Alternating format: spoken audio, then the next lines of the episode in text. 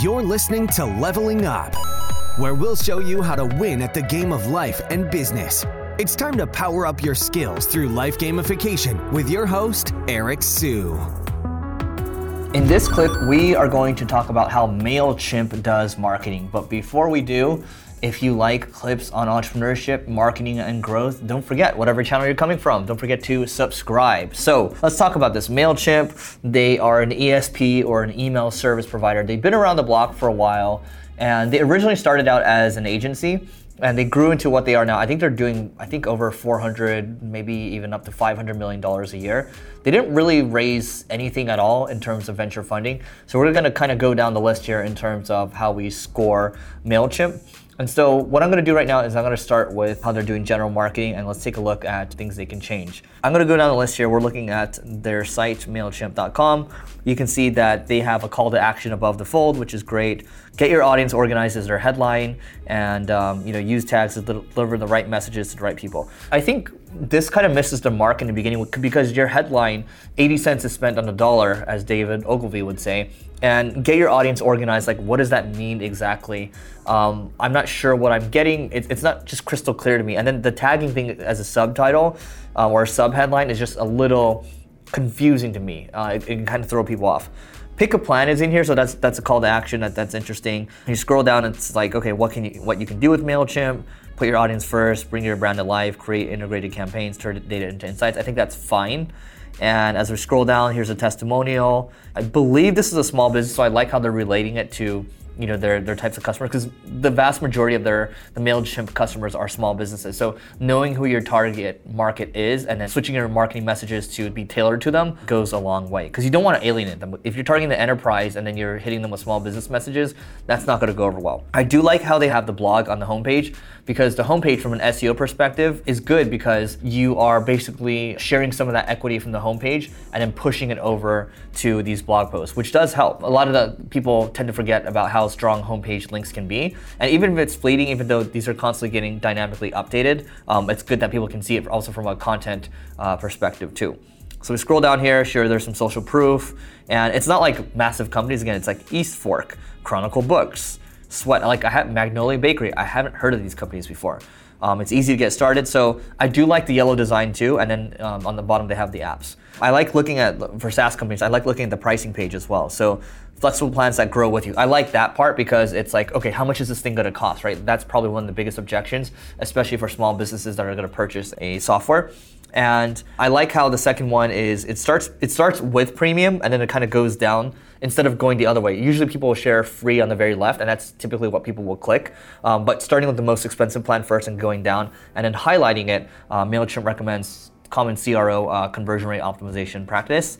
And um, it's typical. I mean, it'll show like, you know, what you get, what you don't get. Um, and so we scroll down. Um, let's see if there's anything else on this pricing page. And then on, the very bottom, it's reinforced again. And then there's another option to pay as you go. So um, they basically will start with the annual plan. And so I, I think that's interesting. And um, they have rates for nonprofits and charities. So they're kind of making sure that they serve not only the small businesses, but also other people too. And two-factor authentication, security is really important. That's great. And then there's FAQs on the bottom. So the pricing page is one of the most important pages you have as a software company because that's literally when, when people are about to buy. I think what MailChimp is missing, um, and a lot of companies tend to miss this, this is a preference for them, but I think chat is missing. I, I think chat is one of the biggest opportunities to, to, get people to convert. And you can funnel people based on the responses that they're giving. So you can use a tool like Intercom for, for chat. And I do think MailChimp, I mean, if they're trying to collect emails, why not have a really nice looking, well designed exit pop up? Or um, maybe you have an entrance pop up that comes in where you're collecting more emails and they can, they can message people that way. Ultimately, again, that, that's their preference. You know, I know for a fact that they actually have a lot of traffic that goes to their site. So I would say, look, in some cases, you might use something like subscribers.com for push notifications to drive people back to your site, and that's something that has worked really well. Um, so, from a general marketing perspective, I also like looking at um, you know the platform. So this is um, this basically you know this section will talk about the product itself. Basically, these these gifts are really interesting um, in terms of well serving a purpose, right? It's not just you know, it, it's gifts that actually show the product in action, and um, you know, again, the design is pretty exceptional with what they have. So this, from a design and general marketing perspective, um, I would rate them pretty highly. And then there's some case studies here as well. So I'm going to scroll up and then I'm going to go to the resources section and then take a look at, um, you know, take a look at content as well.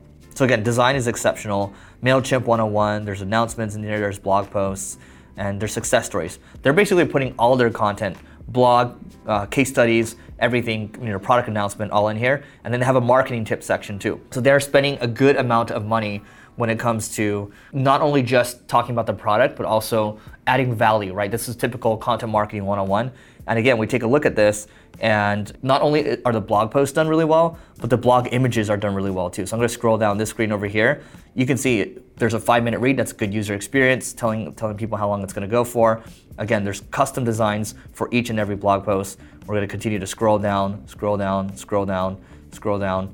And when did they publish this? Well, let's scroll up over here. They published this July 27th. So I'm hoping that they actually publish more often than this.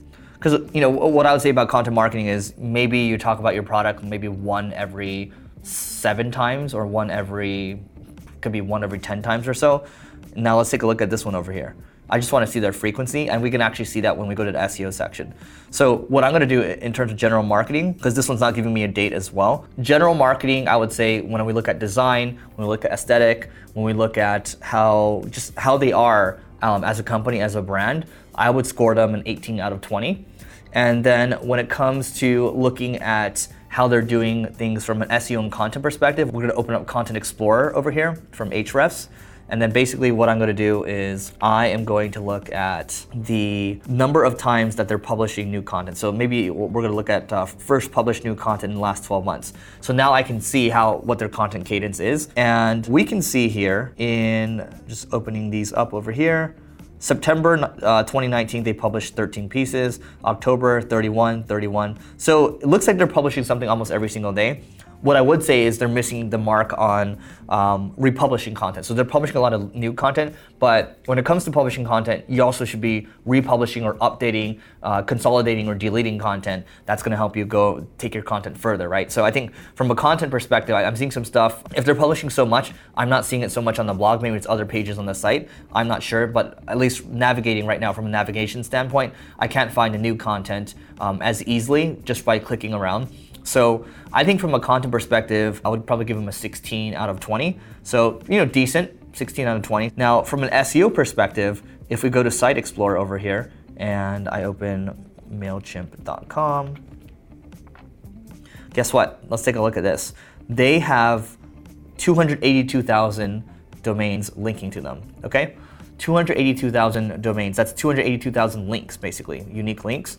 And then they rank for 632,000 uh, keywords, which is a lot of keywords. So their traffic value is $6.4 million, meaning if they paid Google for that traffic each and every month, it would be worth $6.4 million. Their domain rating, if you look at that section in the orange, is a 93 out of 100, which is extremely high.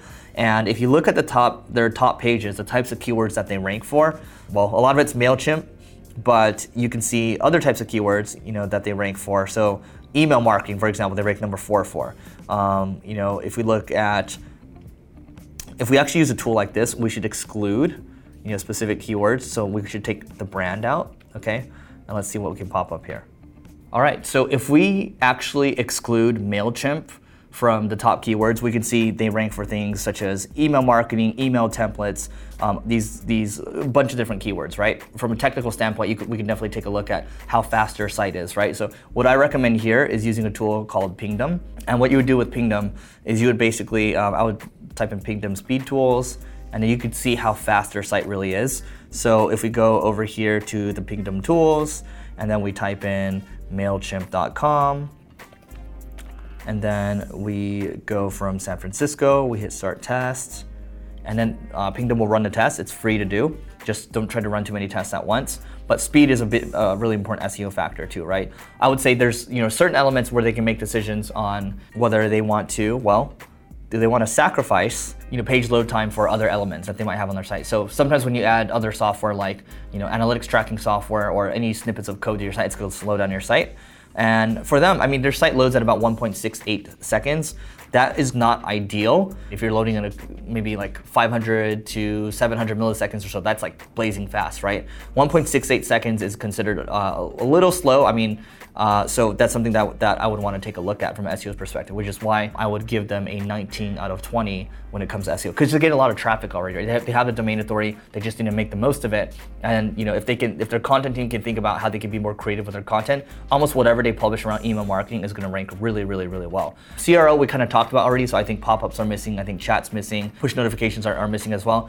I don't know if they're using a customer data platform or not, but you can use a tool like Ghostery to see what type of technology they're using on a site. I happen to be on an iPad right now, so it's not as easy for me to do it. So CRO, they're probably around a 16 out of 20. There's more that they can do. I can tell that, that they, because they lack a, a little chat or a little pop-up or even an opportunity to collect more emails, I think that part's missing because they're email marketing software, right? I'm not telling them to spam, but I'm saying, look, you know, you're here to teach people marketing and you're collecting more emails. That's literally one of the things that you could be doing uh, better. So from a paid media perspective, they do spend a lot on advertising. I know this for a fact because I've spoken to their team before uh, about, um, you know, potentially helping them with advertising. So on the advertising side, what I look at when I use a tool like AdBeat is I look at the trends, right? So you can see it says they spent about $2.5 million in the last 180 days. That number is never that accurate, but they are spending money. They're pro- honestly they're probably spending more than that. A lot of the money is going toward direct buys, meaning that they go to websites and they will buy the the, the inventory um, directly. And as a matter of fact, uh, Mailchimp was potentially going to do a deal with us to buy podcast ads on Marketing School. YouTube they spent about uh, 400,000 or so, which is about um, approaching 20% of their budget,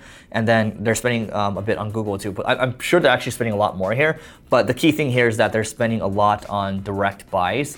Um, so keep that in mind. And they are spending, you know, here and there on other platforms too. A lot of the spend is going into the major um, geographies around the U.S. And you can see their top ads as well. So 54% of their ad spend goes towards the, the box, the 300 by 250, um, when they run display ads. And then you can see the campaigns here that have been running um, for a while. I'd be really keen to see, you know, the top ads that they have and which ones have, you know, on the very right side here, which ones have continually stood the test of time. So, um, you know, I want to sort by days seen, okay? So there's no like clear winner here. Um, I would say, you know, you want to see an ad that's been running for quite a while, that where you can clearly say like, you know, if they ran it for over a year, it's it's their clear winner. And maybe they run so much ads that people get banner blindness, so they have to refresh um, pretty frequently. But I can say, you know, their their advertising is um, they maybe they found that direct buys work the best for them, and maybe the other channels not so much. Um, at least this is what I can see from AdBeat. So, and I'm gonna back up a second and look at their campaign. So see all campaigns over here. So they've been running a campaign for this one's been going for about 112 days. Um, they started it in maybe a little after March, and it's been going up to now. And you can just see here are the top ads that they're running. Right, this is really good for competitive analysis too. But I, I can tell just by the, you know the, all the different formats that they're using. They're using a lot of different banners. They're all well designed. Um, they're doing a lot of videos as well. That they're very serious about advertising, and they're they're clearly spending um, a bit of money on advertising as well. So from a paid media standpoint, I'd rate them an 18 out of 20. They get an 87 out of 100 overall. This is how they do marketing. I think um, they are gigantic. I think they're doing a lot of the right things. Now it's just a matter of, hey, can you tweak a couple things and sc- get that score into like a 90 or 92 or so? You make a couple of those changes, you're gonna collect way more emails using maybe a little simple email collection or a little chat I think that's one thing. You know, diversifying your paid media a little bit. Um, you know, trying different. Um, you know, they've worked. They've done really well with podcast advertising. Uh, I also think um, you know taking advantage of the data that you have, maybe using a customer data platform that would be helpful. And uh, from a content perspective, um, really making use of that domain authority, and um, that's going to take you to the next level. So yeah, that's what I think. Let me know what you think I missed in the comments, or whether you agree with me or not on the different scores. And don't forget to rate, review, and subscribe, whatever channel that you're coming from. And don't forget to check out, if you're on YouTube, don't forget to check out the next video over there. And we'll see you tomorrow.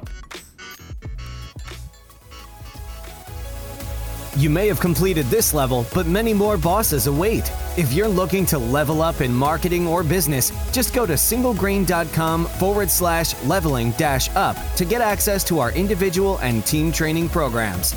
That's singlegrain.com forward slash leveling dash up.